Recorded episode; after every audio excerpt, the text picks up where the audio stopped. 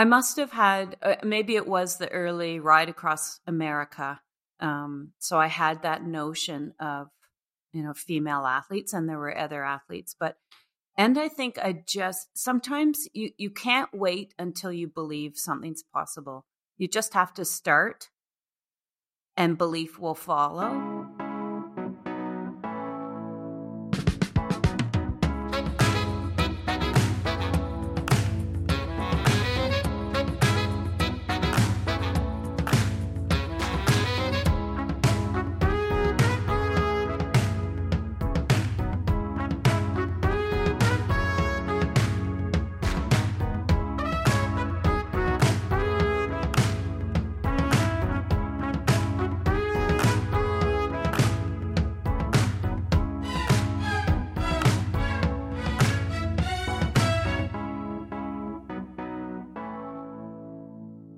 Good morning. How are you today? Good morning, Mel. Good morning, Cynthia. I'm good. Good morning. A little rainy here, a little chilly, Mm. but it's still cycling weather.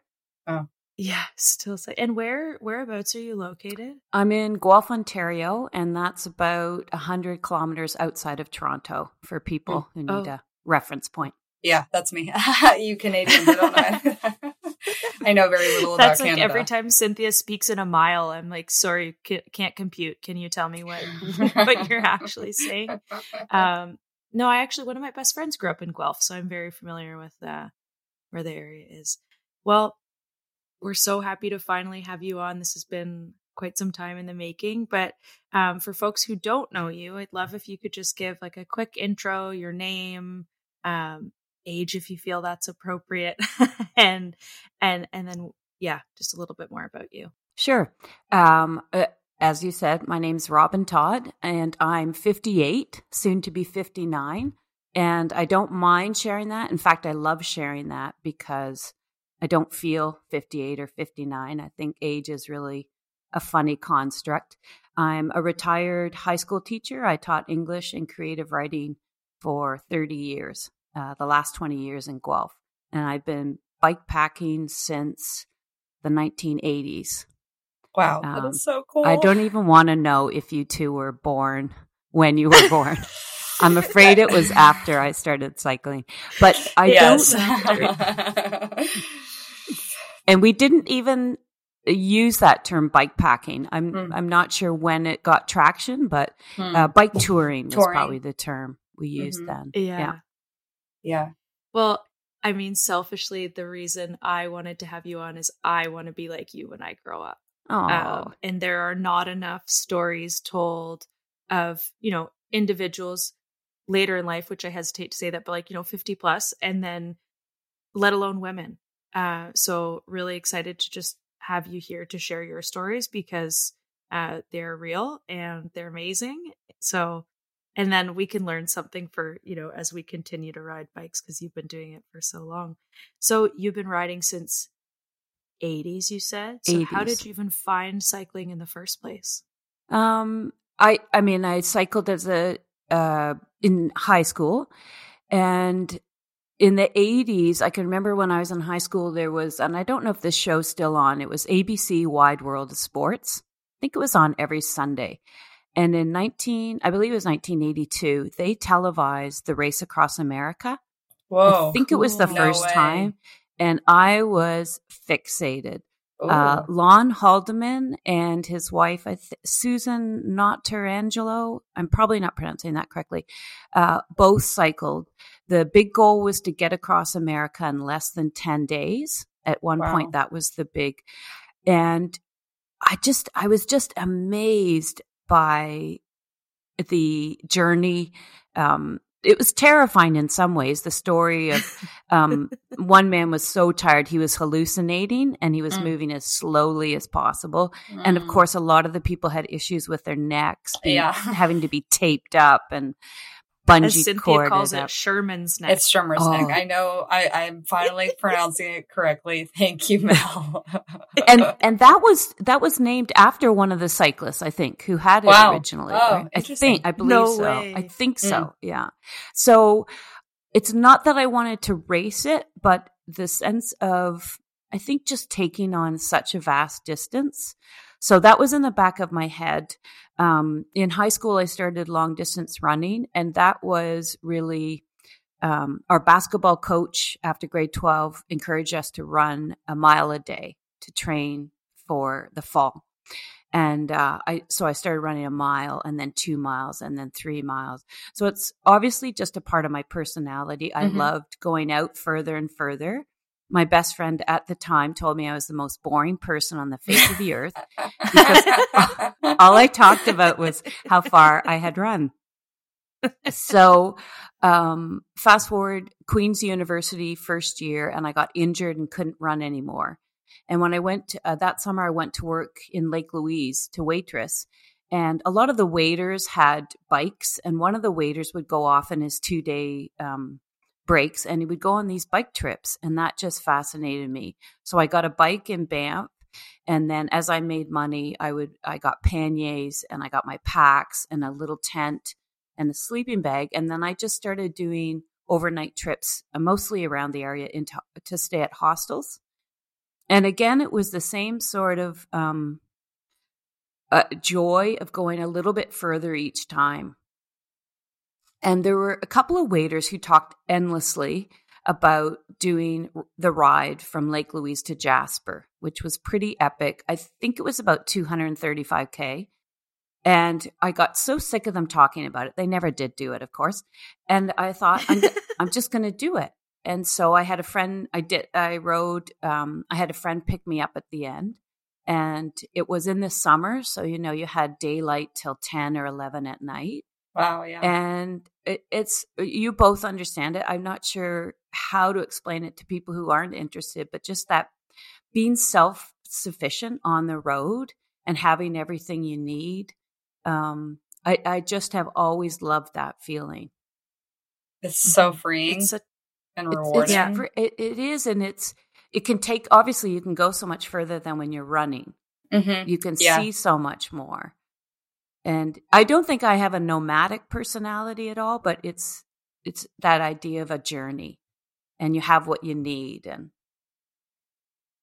yeah, there's something to be said about the simplicity of being on the road and just it's a very simple formula compared to your everyday life and also, you just like, I feel so powerful when I go on those trips. I'm like, wait, this was all me. Yes. I mean, obviously, you have you, yes. you have an, you have an immense support network around you in your life, but but you're the one pushing the bike. You're the one carrying all the things. You're the one planning and making the decisions, which is which is really cool. And it's simple. It's not. I always say to people, it's not easy, maybe, but there, it, as you say, there's a real simplicity to it.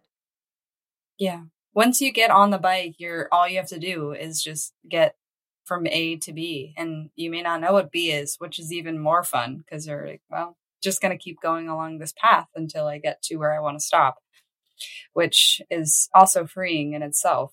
Not having an agenda, but having a rough plan is nice.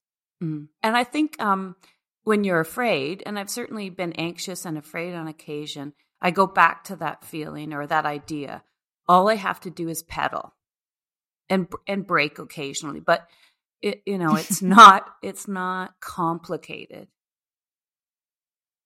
But you end up on this wonderful journey, you know. It's like so it's so beautiful. When was your first really long journey? Obviously that that one that you said to Jasper was 235k, but Right. When was the first um, like quote unquote long one? I, it could be longer than that or it could be that distance one. Right. Um, I think I was, it was my first summer out there still. And I was, I think I was 18. No, I was 19 by then.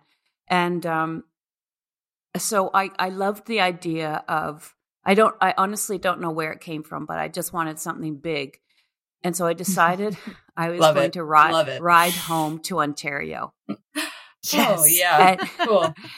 So I got on the phone. I called my parents and I, I told my mom and there was this pause and then my dad got on the phone and he said, Your mother's crying in the bedroom. She's so distraught. So I realized, you know, I couldn't I couldn't do it at that time. But I did say you have to prepare yourself because I am going to do this. So the next summer I did a, a week long trip through Okanagan. when because I I worked at Lake Louise for several summers, and I think it was the next summer that I I um, decided to ride.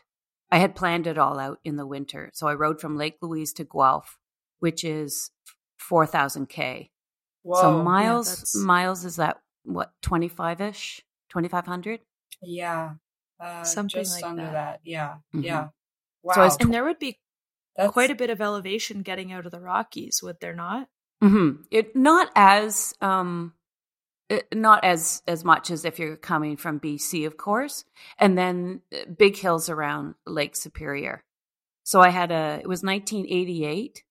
Um, were either of you even born? no. Okay. I'm I'm 96. Oh Mel! Oh gosh, I'm ni- I'm 92. God, God bless you. Um, I had a touring bike. I think it was a Kuwahara, and I had front panniers, back panniers. Mhm. Um, I can't imagine. I'd never weighed the bike. I never weigh mine Oh, now. God, I mean, never. people No, never, always never ask, right? Yeah, They always why? ask. It's the why fir- do you need I to don't know? why. I don't want to tell you because I don't want Yeah, to know. because There's nothing worse than going up a climb being like, "Oh, I could have left that 10 gram thing Mm. at home." And it's like, "No, just pack what you need. Who cares what your bike weighs?" I mean, Exactly. some some people like to be scientific about it, but you're speaking to the right people in Yeah. that we will not wear. Never. we won't weigh our. Never. And honestly, I'll I'll have to laugh at myself because sometimes I'll have. I, I mean, this past trip, I think I broke a toothbrush in half. Right, I take half a toothbrush, and then what? Have, what have you got on your bike in water or snacks? I mean, it's just I have to laugh at myself on that one. Funny. There's So- funny little things that we all do, and we're such. I mean, it's so hypocritical of us, right? I don't weigh my bike, and yet we're all breaking our toothbrushes so we're still thinking about it. And I did end up buying a full toothbrush when I realized I couldn't even brush my teeth. Like I could barely hang on to this. yeah, little- you're like the little thing. You're like, ah, I keep Yeah. punching myself. Yes. Yeah. Yeah. So that was 1988. And that, um, so I planned the whole route out on a paper map because that's all I had. And the paper maps had, paper maps have little green triangles where there are campsites. Oh, And so that's how I planned the route. And it was funny, I had a friend at the time and he was a big mountaineer and, and he guided trips. And he thought I was being quite obsessive planning the whole route. And the first day I made it further than I'd planned. And of course, after that, it was a wash right? because none of my stops applied. So that was a good lesson in not over planning. You know, I mean, it Mhm. really depends on the situation. Um, Yeah, it's so it's so hard to. I mean, the most recent trip I did, I had a very like planned because I wasn't camping. I was going to hotels, and the first like the first day was the only day I stuck to the plan. Right. Every other day was just actually there was another day I stuck to the plan, but basically, like my advice would be, I personally can't pre-plan too much. You got to be a little bit fluid because things just happen on the road. Mhm. Yes. Yeah. yeah. Your body, things with your body happen. Things with the restaurant or hotel you're going to stay at being closed. Weather, weather. So many things can happen. You may just Weath- not feel like riding as far. Also, that can happen exactly. Yeah. You know? weather I found to be the biggest. Um, you know, uh, if you're up against a huge headwind, as you were, Mel, I think it every day you're out there. every day, every day. It, it, you just can't go the same pace, right? You, so sometimes you just have to. Um, I, I'm just reading a book by Brad Stulberg right now, uh, "The Master of Change," and his key term is rugged flexibility. So Oh, I love that. That's it's so great because I think intuitively that's what we're all doing, right? Mhm. We're we're trying to stick to the best of our ability, you know, to be resilient. But if you're inflexible, you're you're not going to go anywhere. You're just going to implode. I think.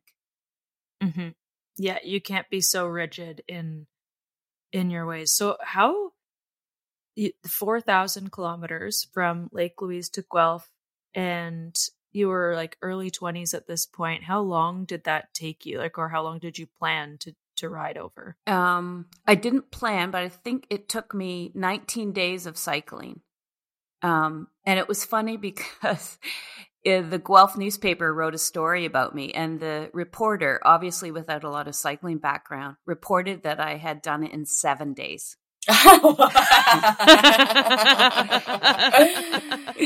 And my friends, Robin Todd, superhuman. my friend's father said to me, "Not even with a rocket up your ass could you have done it that quickly." I'm no, no, for many reasons, not. Um, so that one, I think I aimed. I don't think I remember aiming for a certain mileage per day. I was things were dictated by where campgrounds were, and I think I stayed in a few motels then. But I had um, bike shorts from a bike shop in Banff, and of course, there was so little equipment for women then, and most of it was pink and hor- I mean, it was sort of um, an afterthought and I had cotton t-shirts. That's, I mean, that's all I wore at that point. I no wonder I was hot. I remember going through a heat wave in the prairies. I would ride uh, as soon as it got any daylight at all. I would ride until about eleven or twelve when the heat was too much. And I can remember lying on this picnic table at some uh, parking spot, and these people came up to me and gave me a ginger ale, oh. and it was oh. just like so, so unbelievable. Except, you know, I was probably so dehydrated. I had all that sugar and then just felt revolting. But it was still a very nice gesture. yeah. So, wow. I, oh, I didn't have clipless pedals, and they didn't have them. So I had, um, I think they were they were Nike shoes, but they had a steel shank in them so that your feet didn't get numb. Yeah. And I had toe clips at that point, and a big foam helmet that looked like a mushroom on my head. and I'll tell you, that was the first time I wore a helmet. And I look back. I don't doubt it. Early pictures of me in the 80s, and I had the bandana rolled up mm. across the across. brow. Yeah. So hip. So hip. I still think I may be the only. I still think I looked good at that point. Mm, mm, mm-hmm. Those were. I bet you did. I'd love to see a photo of that. That's. I will send you one, Mel. Oh my god! Yes, yes, please do. Yes. Yeah. Yeah. What was it like? And this is so probably so naive based, but I'm curious, like, what was it like planning a trip without a cell phone? And I mean, that was just life then, right? You didn't yes. have yes. internet on the go. Yep. But eh, how did how did you problem solve and and go through each day? I think it's interesting because you can't conceive of it without a cell phone.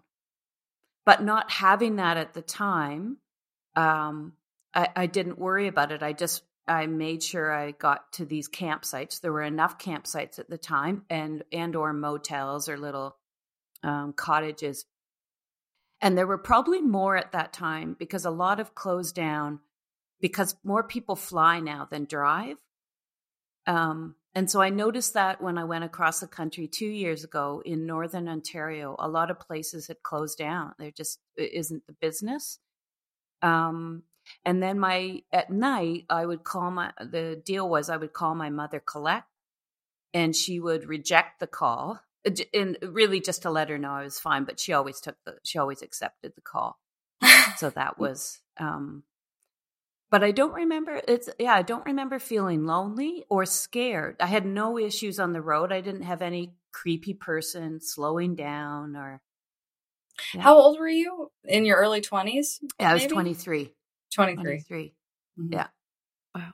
And so was that the like my knowledge of of you is that you've ridden across Canada a couple times. So would you call that like the first time you rode across yes. the country or you went Yep. Yeah. Yeah, and so 1988. Then, so then you did it again after you retired. Mm-hmm. But this time I think you went from the East Coast all the way to the West Coast, right? Or I or went did you go west to east? I went always yeah, I went Vancouver to Cape Breton I think with the prevalent winds, I would never want to go east to west. Yeah, that's I, it, that's fair. And when I met, um, I think this was back in the '80s. I I met two gentlemen who were good friends or had been good friends, and one of them wanted to go west to east, and the other one wanted to go east to west, and he won the. and so they were cycling, and though they were day, there were days when I had huge tailwinds and mm. they were heading into these winds all day long and they were the grumpiest two men i've ever met but yes i mean i can relate oh the headwind is it, i mean at a certain point it actually just becomes kind of cathartic. But if you're annoyed, then it'll just grind you into the ground. Yes. I was thinking that because I had one um, in North Dakota this summer, a couple of days of headwinds. And I thought you you have to lean into it because your mm-hmm. resistance to it is half the battle, isn't it? it? It's what makes it because you're not only fighting the wind, you're fighting your own frustration or anger at it. Yeah. So, yes, in 2021, I retired in 2020, just when we went to remote teaching. And um, I hadn't been riding a lot. I'd done Ironman, a couple of Ironmans, 2008, 2009, really got into triathlon. And then after that, I, I found I just got tired of my road bike. There's increasing traffic. Um, and I was living out in the country at the time. Um, and the roads were getting busier. And then I had a friend who had bought a gravel bike and she said, oh, it's so much fun. And so I thought, I'm, I'm going to treat myself. My retirement gift is going to be a gravel bike. And I immediately felt like a child again mm. on the bike, not in a, mm-hmm. a bad way. Just yeah. it brought back all the joy of riding. Mm. That I was on dirt mm-hmm. roads, single track. I could just go wherever I wanted and mm-hmm. and feel safe and mm-hmm. um, yeah, playful again. I think. Yeah. So no that's what sparked the um and then I was riding out in Cape Breton that summer. My partner has a place out in Cape Breton and I was doing the Cabot Trail, mm-hmm. which is not actually a trail, it's the road around it.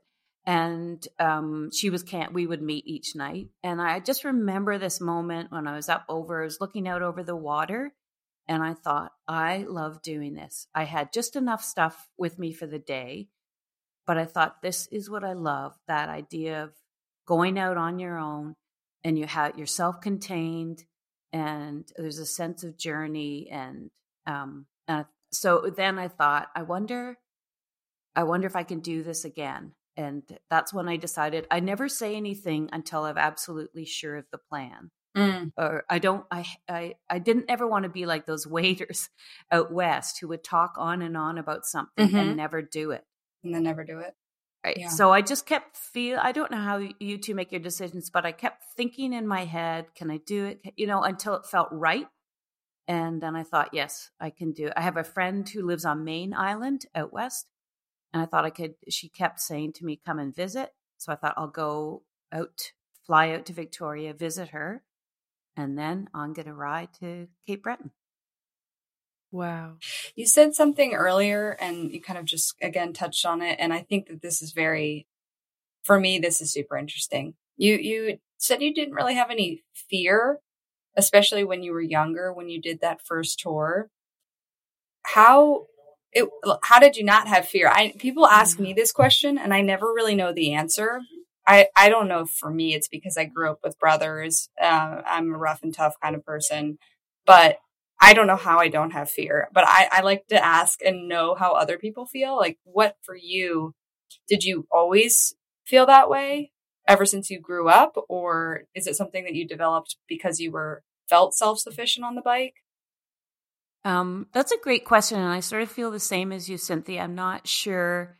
Um, my mom will recount a time we were out in Prince Edward Island, little island out east, and um, my parents had rented a farmhouse and we'd gone picking raspberries that day and i decided after dinner i was under 10 i don't know how old i was i just thought i want raspberries. I'm going to walk down to that farm or the berry patch. It was a mile away or two miles i don't know and i just marched on down there. Um, and i i didn't think about it. I didn't think at all about being afraid. Um, and it's not to say, I remember the day I started out from Lake Louise and I thought in my head, how am I going to ride 3,700 kilometers? That's crazy. And then I thought, I can ride to Calgary, which was, I don't know how many hundred K. And I've always, always tried to reframe things that way, you know, in in small pieces. The same with Iron Man, or the same with teaching a year. Like you, you sit at the beginning of the, of the year, and you think, "Oh my gosh, I I'm not ready to teach Hamlet," and I think, "Well, Hamlet's you know three months away."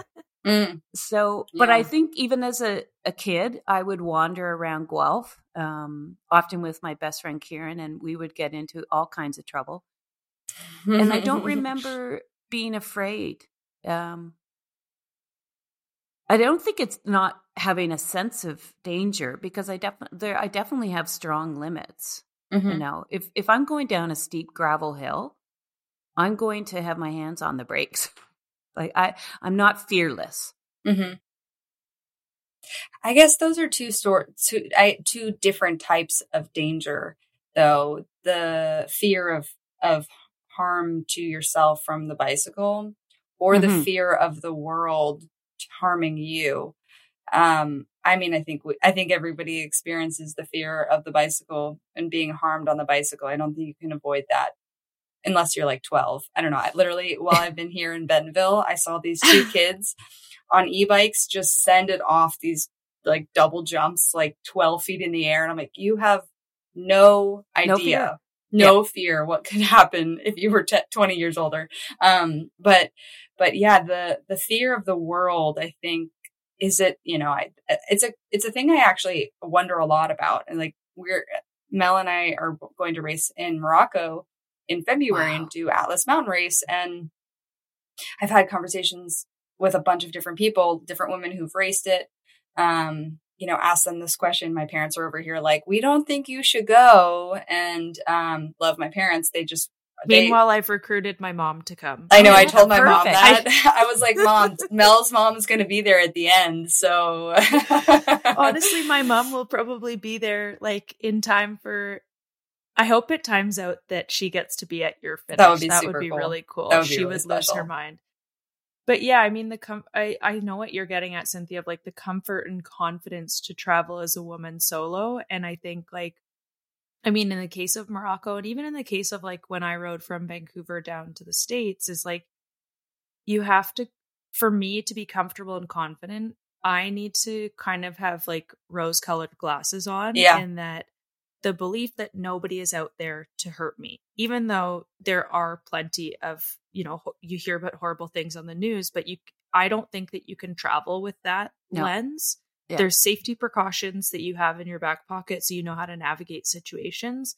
But oftentimes it's our like preconceived judgment yes, yeah. that that gives us that that fear or that that discomfort so like you know believing the best in people oftentimes is is how i i cope and then you don't really see as many bad things happen because you're going into it with a specific lens but then on the flip side if you were to go into things you know nervous and stressed out and fearful of what people were going to do or say you'd probably see and identify more more things.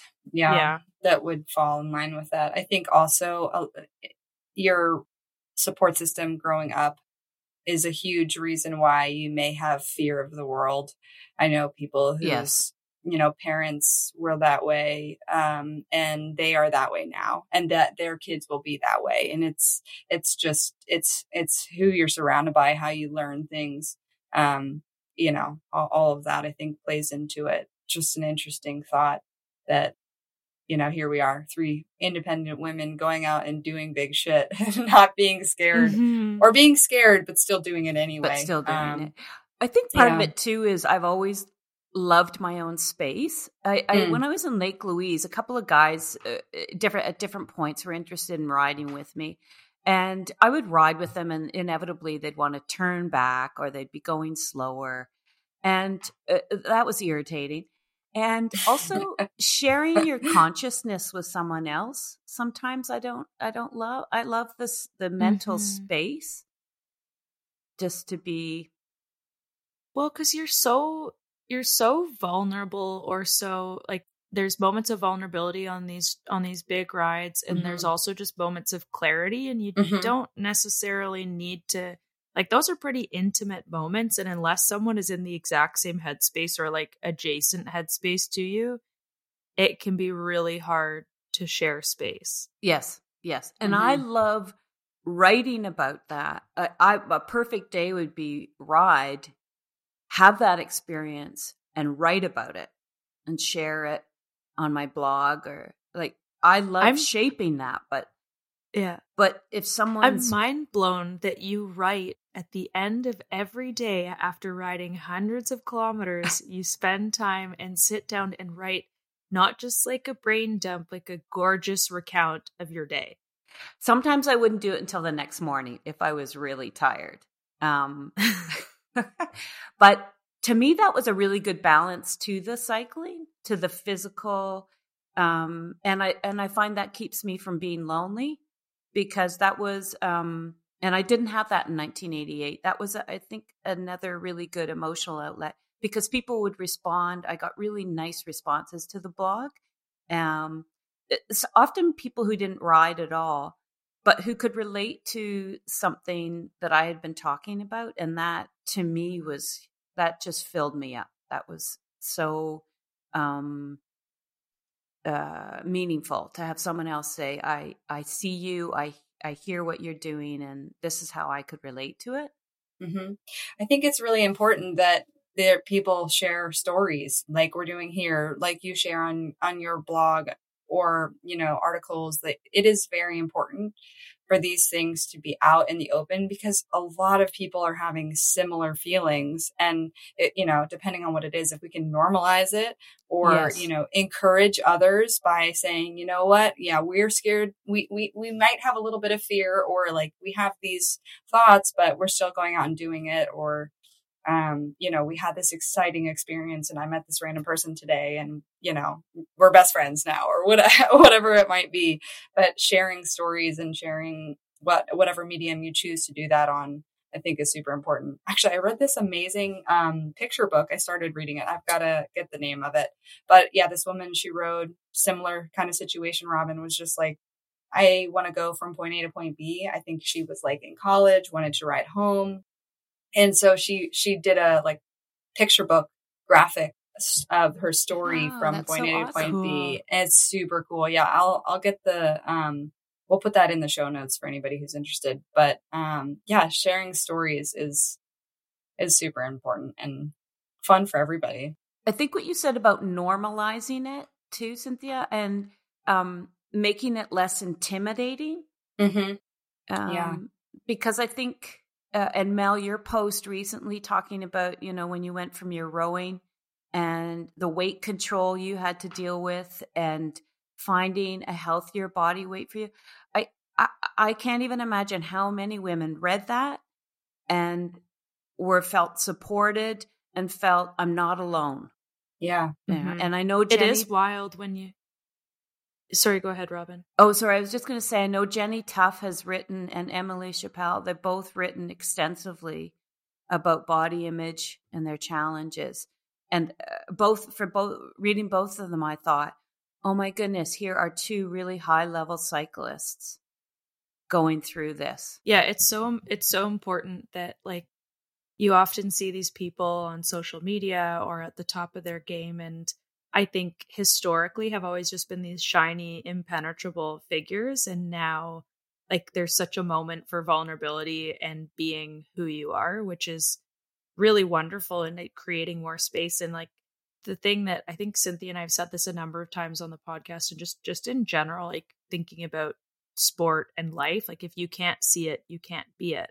And I have no doubt that there are other, you know, women who are 40 plus 50 plus who have desire to go and do things but it's not what like that's not what's in the media you know? You see people in their 20s 30s at you know and we don't get to hear those other stories. So that that's where mm, you know my gratitude for this conversation comes into you robin and just that you know you're doing things and really grateful to give you the platform to share about that because i think someone will probably hear it and be inspired to go do their own thing no, it's a great it's a great way of putting it. If you can't see it, you can't be it. It is. I must have had uh, maybe it was the early ride across America. Um, so I had that notion of you know female athletes, and there were other athletes, but and I think I just sometimes you you can't wait until you believe something's possible. You just have to start. Yeah. And belief will follow. You're, you're preaching to the choir here. Yeah. and I were like, "Whoa." when I think you you said, I don't know how you make your decisions, and I was immediately going to spit out impulsively. Impulsively. Yeah. and I, oh, either one of us gets an idea, and we're just like, "This is the thing I'm going to do." yeah. But Immediately you're pro- tells the other person. You're probably feeling in, inside something clicks inside before you articulate it. I really believe that. Like I, I don't.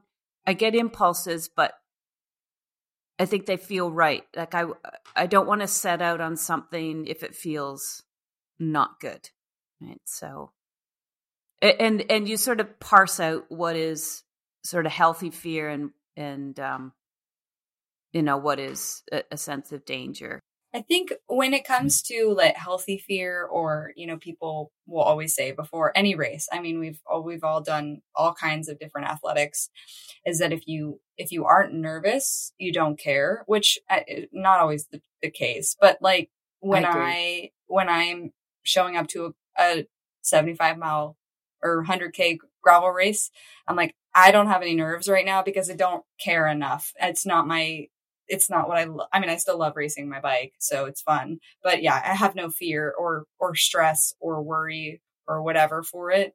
Whereas when I line up for a you know a gravel uh ultra I'm there's a lot of nerves there uh and you know th- they're there for sure and they don't go away until the start happens and then they fleet away. But yeah if you if you don't have the passion or the desire and you don't quote unquote care that's i think when you when you may see that you don't have those feelings but yeah when you feel that funny feeling in your stomach you're like ah, i feel really nervous this is really big Mhm. deal did you feel that way when you when you did your first big ride did it I- feel I- overwhelming I think so. Or I remember, um, I think I remember somebody asking me where I was riding to. And, um, That's always the best question. And when I said Ontario, I was really overwhelmed by it. And then, Mm. so that's when I started just breaking it down. And once I had Yeah. that in my head, I would do that every day. I wouldn't Mm. think, hmm um, yeah that's how i when i'm racing i break it up too i do like i'm one fourth in i'm halfway in or i'm one third in you know like i'm always like continually making it into smaller or bigger chunks depending on how long it you know Right. I'm and what you, i'm i'm halfway Yeah. this is amazing or i'm two thirds Yeah. yeah. And I find that you do what your brain, what works for your brain. You know, you Mhm. try different things, and and what what is um, conceivable, and and what you can manage, Mhm. and and that um, it's funny. I think uh, this trip through the states, I learned more about myself in terms of resilience and what works, like what can get you out of a bad place mentally, and and things Mm. like that. And I think it's you're always trying different things. Mhm. yeah I'm curious, can you share more about it and maybe it may be maybe too personal, but I'm curious like what what are your tools for being more resilient and like what was that specific thing that you learned this past summer? Okay, sure. Um, one is uh, my go-to is if I'm feeling down, list ten things that I'm grateful for, oh i like that and and usually I don't get past the first one, which is I'm doing this by choice, and I have the incredible privilege of being out here. And I I felt that particularly this um, summer in going across the states because I met a lot of people who were work who were probably ten years older than me or more, still working, and I have Mhm. the privilege of being retired and working in jobs that that were really demanding for them, that were physically demanding. And um, I was really struck by that, and that made me feel I just saw my privilege that much more. And just the luck of finding um, the good bike that I have, the Santa Cruz Stigmata, that was just a fluke that the guys at the bike shop didn't have any Devinci Hatchets. So I said, oh, I'll try this one. Um, and, uh, you know, the good fortune to have family and friends who love me and support me on the ride. So usually I get through my top 10 lists really fast and keep going. And, but I, I will do that if I'm heading into the worst wind. I'll think, even in my head, if I'm mad, I'll think, okay, what are 10 things you are grateful for? Go. yeah, uh, it's so funny how gratitude, like it, it just reframes everything for you. Mm. Um, and in those moments where like things could potentially really suck, and you're just like, wait, this is a choice. This is yeah. This is a privilege, and it immediately is so humbling and and grounding. Mm-hmm. So humbling, so grounding. And it's I just saw something recently that what is the key to happiness? It's gratitude. And that just is so intuitive, right? It just makes so much sense. Um I'm curious has I mean obviously, uh, sorry, I shouldn't put words in your mouth, but I'm curious if you can share how your experience cycling, bike touring, bike packing, how that has changed as you've aged and and on the flip side of that, like how can we create more space for women, you know, who are 50 plus in the cycling community. Um, in terms of cycling changing or how I feel, I think one of the things I love the most is that I feel the same on the bike. I can still tap into that person uh, who got her first bike when I think I was 10 or 12. I used to, even when I had a three wheeler, I can remember I loved watching kids on two wheelers and I thought that was so cool. And I can remember trying to, I would tip my bike so that I I had one of the like uh, when I had my three wheeler, one of the wheels would be off the ground. Mm. So I was really on a two wheeler of some kind. So that early joy and um, sense of autonomy has not changed and that sense of playfulness has not changed. I th- I think I'm stronger physically and mentally. When I did the second ride, and particularly because I was coming across the Rockies, um, my one fear was, what if I'm not strong enough? What if I can't mm. get up, you know, these bigger mm-hmm. climbs? And um, and I certainly met men who told me I couldn't.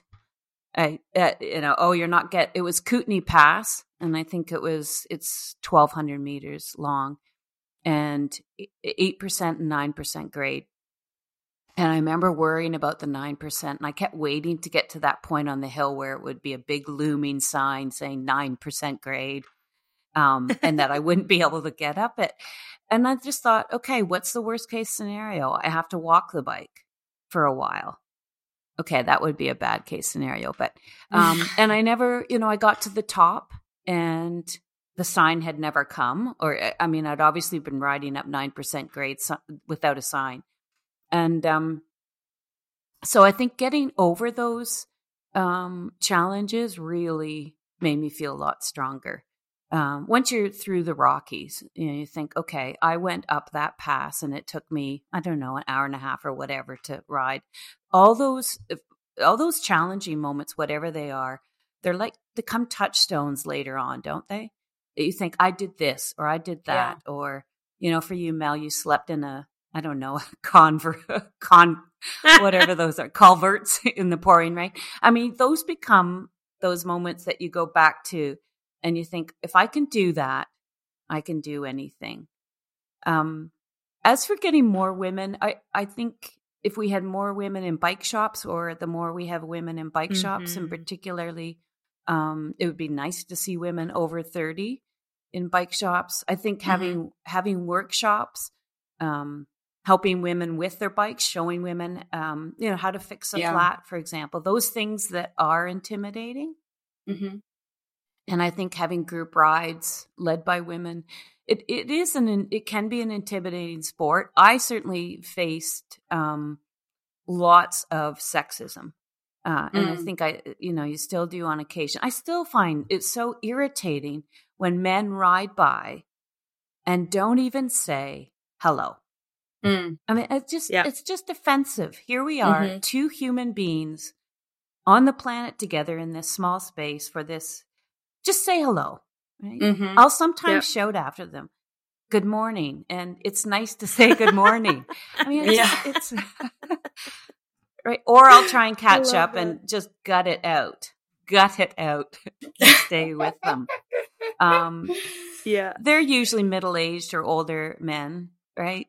Um, anyway, I it, so there's definitely lots of sexism out there, and I understand why it is intimidating for women. Um, and then I think you just have to be a pugilist. You have to. I think I've always been a fighter, so um, Mm-hmm. uh, I just uh, I'm always willing to to stand up to that challenge. Mm. Uh, but I understand that that level of intimidation. I'm sure you two have have experienced it or Oh. witnessed it. I think you've had probably your fair share way more than we have. We are lucky for people like you who paved the way for us. I think Yeah. I, I, I mean, when I experience any sort of little bit, I get so angry about it because I'm like, don't you dare do that, or don't call me honey, or I don't need you to push me on the bike, or, you know, all the things. Um, exactly. But I am sure you experienced more than we'll ever experience combined for our whole lives and in the first 20 years of riding bikes. Um, yeah, I definitely, I get irritated. um, Yeah, and I think it's just it's it is so important to say something or to challenge someone's Mhm. belief in a respectful and healthy way. I mean, I Mhm. can think of instances where offhand comments have been made to me and I'm just like, "Well, why do you think that? mhm. What what why why is that your default setting?" And people are often perplexed that you've asked that, but when you frame it like just why, it it does help and stop them help them to stop and think Mhm. Mhm. you know, Mhm. oh, wh- why why is that my default belief? Yeah. Yeah.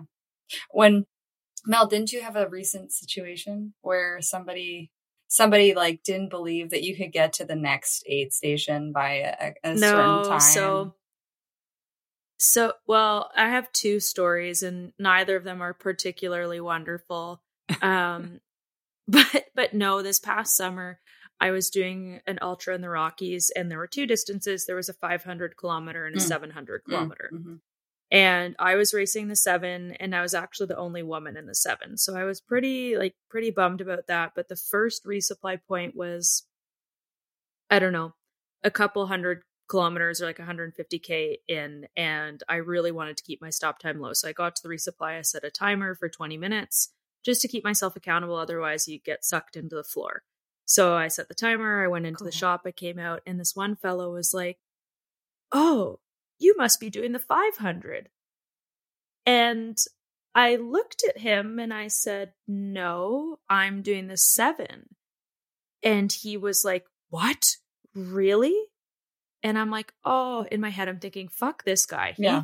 assumed I was doing the five because of my flippin' ponytail. Like, come on. And he's like, what's your plan for the day? And I was like, well, you know, I'm going to ride until I'm going to ride until I don't want to ride anymore. Maybe midnight, maybe two. I don't know. Like, I'm just going to see where the day gets me. And he goes, Oh, well, if a little lady like you can keep ah. going, I'm like, you've just inspired me to keep going. And I was like, Are you kidding me?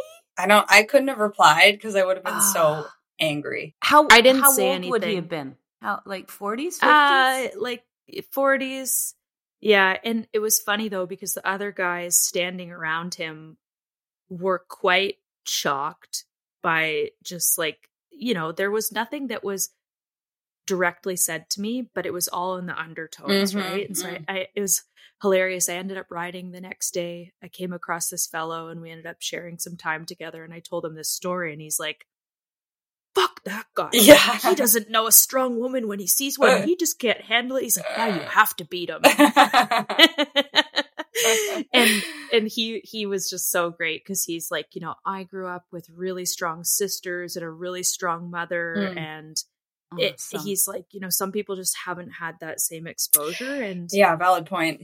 Yeah. yeah, yeah, and it's just, I think it's continuous work moving the needle and not you know when the situation is safe to do so not being afraid to just push back a little bit and say no you know what i, I am here to occupy space and i am here to do the thing instead of just the assumption that you know you're not Yes, and I think the way you raced is the is the strongest statement you can make. Right? Just by doing what we do, just by riding. I had um back in 88 when I was finishing the ride and um I was actually at this little market in Fergus, which is about 35k from home because my dad had booked the Guelph Mercury reporter to come and interview me. So I'd called, said I was, and he said, Can you Oh. hold up? So I'm, you know, this is 21 days on the road and now I'm cooling my jets. in the market. Anyway, so two guys ride up and they had ridden from Toronto, which let's say 100K, I don't know what. And they're all spiffed up and sparked up and they are Yeah. so into themselves. They are so pleased with themselves. and I can hear them talking about doing this ride. And so they come over, and I could not help myself. They said, Well, where are you riding from? And I said, Lake Louise. Now, I had not ridden from Lake Louise that morning, but I just, I thought, I, I would generally not do that. I would have said Stayner or wherever I was the night before, but I thought, you know what? Enough. And so Mhm. the looks on their faces, it filled me with joy, absolute joy. So, A face you'll remember, that joy you'll remember. forever. Absolutely. but I do think the Mm. best thing we can do, the most effective thing we can do in terms of shifting people's attitudes and in terms of um, encouraging other women is just to be doing what we do, getting Mm. out there, um, and, Mhm. and just as examples. Um, Joan Swain's uh, Mhm. Yeah. campaign has been amazing and just getting more visibility. We are a big market. So Mhm. market to us, use us as um Yeah. You know, and and becoming uh ambassador for Velocio was huge in that uh, Mm. for that it's amazing. yeah, for that reason.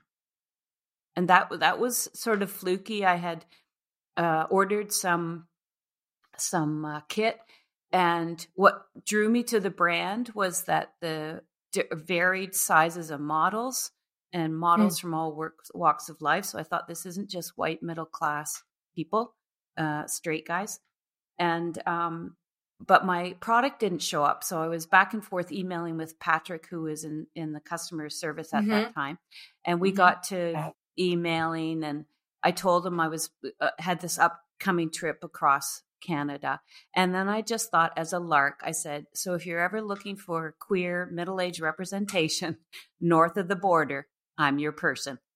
And he said, "You know, Oh. send us a resume, send us a proposal." And so I did a you know an endurance sport resume, and and that's how it that's how I became an ambassador, and it's just been such a it's just been amazing being part of this larger community. Yeah. I love that you put yourself out there and you're like, you know what, I'm just going to shoot my shot and see where it lands. I think It- Mel and I have this conversation all the time where like, I'm just gonna do it. Or or like, Yep. should I try this? I don't know. Then uh, you know, the other person is like, you just have to do it. You know, you just you then what's the worst they can say? No. and that's what I thought. And- I would rarely do that, and I'm I'm so glad I did. And I think uh, I really encourage more people to because, as you say, what's the worst case? I mean, it's hard to be rejected, but you know, we can't become part of these larger communities un- unless we take some risks. Yeah. And as you find out when you see other people's posts and hear their voices and narratives, we're all living with the same fears, right? Of that we're we're not good enough, we're not enough, what whatever. And um and I really think we can draw strength from each other that way. Totally. I am curious. uh, You kind of gave some tips or like some ideas already, but Mel Mhm. and I, I'm I'm 31. Mel is 27. 27. Stop. So we're both. Oh my we're goodness, you're two you're two 30. ages together. You're two ages together. Don't make mine. Well, almost make Um, mine. Uh, I won't. I promise. Okay. No. Um. Okay. I want to know if you could like look back at your 30 year old self. Mm. What would you tell yourself? What, whether it's about your profession or sport or you know what the world's gonna you're gonna tell yourself to buy Bitcoin when it first comes out. Like, what would you tell yourself? I love that. Um, buy by Google, buy Apple. yeah, buy Um, buy Google shares. Uh, a couple things. One is stop worrying about what other people are thinking of you. Mm. That's my Mhm. ongoing advice. That's advice to my 58 year old self too. Um, it- it- don't worry about the unsolicited advice. This is where I found through running, through triathlon, through everyone has something to tell you. And um, they have a way of framing it too is like what you have to do is, what you need to know is. Um, even more recently, riding tubeless or with tubes. You know, everyone has an opinion, and you can Everyone get your has an oh, you can get yourself. I got myself in such a lather, and then I just Mm. had to go back to what I knew. I thought uncomfortable changing a tire with tubes. I've done both, um, but for my longer trips, I went with tubes, right? Because I could, and I thought it doesn't matter what other people are doing, right? So I, I would, I wish my thirty-year-old self had a little more um, confidence that way, and I would also say to my thirty-year-old self and fifty-eight-year-old self, but you're good enough as you are. You are enough. Mm-hmm. Yeah. I, Yeah. I think that is the biggest, if you could fill yourself with that belief, right, each day, then, you know, you'll float through life. So those are the big things. You're good enough. Okay. Now, what what, I love what are you gonna tell your ninety year old self? Oh, stay gold, pony. Do you remember that line from The Outsiders? S.E. Hinton. Oh, Yes. Yes. Th- Yes. Thank you, Mel. yeah. Mhm. Um, George Bernard Shaw said, We don't stop playing because we grow old. We grow old because we stop playing. Mm. And so I would think I would it. just tell that nine year old, like, just keep playing in whatever playing. that looks Mhm. like. I might be back to a, a tricycle, right? But it'll Mm. be a cooler one. Um, Yeah. I think playful attitude. Don't take yourself too seriously. Mm. Mm-hmm. don't Yeah. get too weighed down by your own self or your worries. I love the literary quotes. It definitely nods nods to your background and Mhm. you know the the creativity in the writing and what an uplifting message to kind of cap things off. Yeah. Um, so, do you have any upcoming adventures that you want to share about, or anything planned uh, in the near future? I haven't formulated anything. I definitely have, and I'm sure you both have that that sense of desire to be packing once again, planning, Mhm. yeah, Mhm. back on the road. Even this weekend, I had two good days of um, long bike rides because the wind sort of abated and Mhm. um, I just went out thinking I'll, I'll see how it goes and ended up, you know, seven or eight hours one day and, you know, six hours yesterday. Um, Nice. there's good bakeries in this area. If either of you are in this area, I will take you to the Okay. bakeries. Um, Next time I breakfast. visit my mom, I will definitely take you up on that. Absolutely. Um, so I think I, I haven't got any. Fur- There's so many places that I would like to go Mhm. back to. Um, I'm intrigued by both of your cycling and your racing experiences, and I'm not sure I'd try a gravel bike race. If I did, it would be a longer one for sure. Mhm. Yeah. Um, Mm-hmm. so it was more about the journey and and just finishing and I love the journey.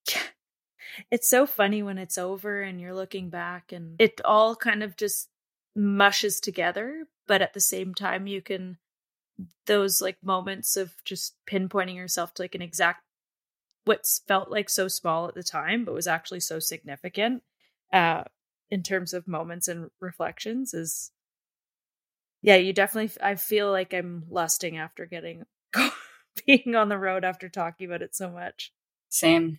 Same. Same. Always. it's funny how you can be in a moment and you don't know it's going to be so significant and then it crystallizes right?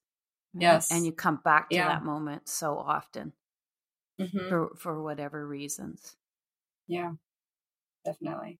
Well, we have a few uh, this or that questions to kind of cap things off. okay Um, we haven't talked about it at all, and I think I see in your photos you're normally wearing headphones, but are you a music or no music person when you're um, on your trips? i was wearing those headphones a lot just to muffle not c- totally block out but to muffle wind and traffic Mm. Yeah, I find the Mhm. sounds Yep. of traffic quite um, uh, exhausting. Uh, Mhm. I Yep. do like me. I find it's funny because if the, if I have a headwind, I can't really hear, and the and then the music is just one more irritant. But then if I Mhm. have a tailwind, I love having music, and then it's sort of the perfect. You got a tailwind, you got music, you're your own little disco party. Mhm. I love that. Love it. Disco. Uh, would you say, I mean, you've experienced both, but bikepacking with a cell phone or bikepacking without a cell phone now that you've had it? Now that I've had it, I would definitely take it. Definitely want Yeah. one. Mm-hmm. Yeah. Easier Yeah, to it's like find you don't know what you don't have. Oh, easier to find. Yes, right? Yes, That's what that's what I was thinking is like the resupply Mm. element like you'd really just have to go with whatever you know you see a sign for or Yeah. whatever you knew existed instead Right. of like I find that when I on my most recent trip like you I find myself scouring Google Maps for the perfect thing Yes. when Yes. really often the perfect thing in that moment is that first like you know diner that you run across or whatever and so as the trip went on i was like hey you know what like stop scouring google maps just go to the first one that looks appetizing that's it like because otherwise you just waste time Yes, you can get a Mhm. bit spoiled, can't so you? So much wasting of time. Yeah. yeah yeah uh do you prefer wild camping or like a nice bed and breakfast or motel I think camping actually, as much as I didn't camp a lot this last trip, um, Mhm. I hate rolling into a motel where the smell is like it's musty or it's Mm. Mhm. and you know your own your own tent is always going to be feel most like home. But Mhm. then the joy of rolling into a motel and there's your bike and it's done. All you have to do is clean the chain, and that's your one chore Mhm. for the night. Versus, and you get to take a Yeah. shower. yes, versus Yeah. setting up camp, and so I have to say, rolling into a motel is pretty sweet, yeah It, it sure is such a treat isn't it? it's such a treat such a treat. Well, I that's Well, all the this or that that we have, and thank you so much for being here and being open and sharing your stories with us. I think um, people want to hear these stories, and I really enjoyed hearing about your experiences because it's very you know it's rare that we talk to people who have been riding bikes and bike packing before it was called bike packing when it was called bike Before touring. you were born. yeah Well, I, I and I, I love meeting both of you, and I've been following you both. So to hear about your stories and and share notes and be part of this community is, um, it's a blast. It's more than I had hoped for or could have imagined, you know, thirty or forty years ago. It's only what an better. inspiring, uplifting. I know we always say this is, uh, as women, the best part about being an endurance cyclist is you just get better as you get older. Absolutely. Uh, so I'm actually like, I don't know, society preconditions you to be afraid of aging, but I'm kind of like, oh, I'm, I'm. I mean, don't don't don't Fire speed me. it up, but I'm saying like I'm ready to like I'm okay with getting older because Yeah. I'm just gonna get better at my sport. yeah Absolutely. hmm Absolutely. Yeah. Yeah. And everything else in life. You become better at riding your bike. You become better at, at your job. You just like you continually Yeah. are gaining experience. Um, Mhm. so yeah, definitely. Amazing. Well, thank you so much, everybody. Thank you, and Robin. Have a great rest Thank of your you, day. Mel. Thank you. Enjoy.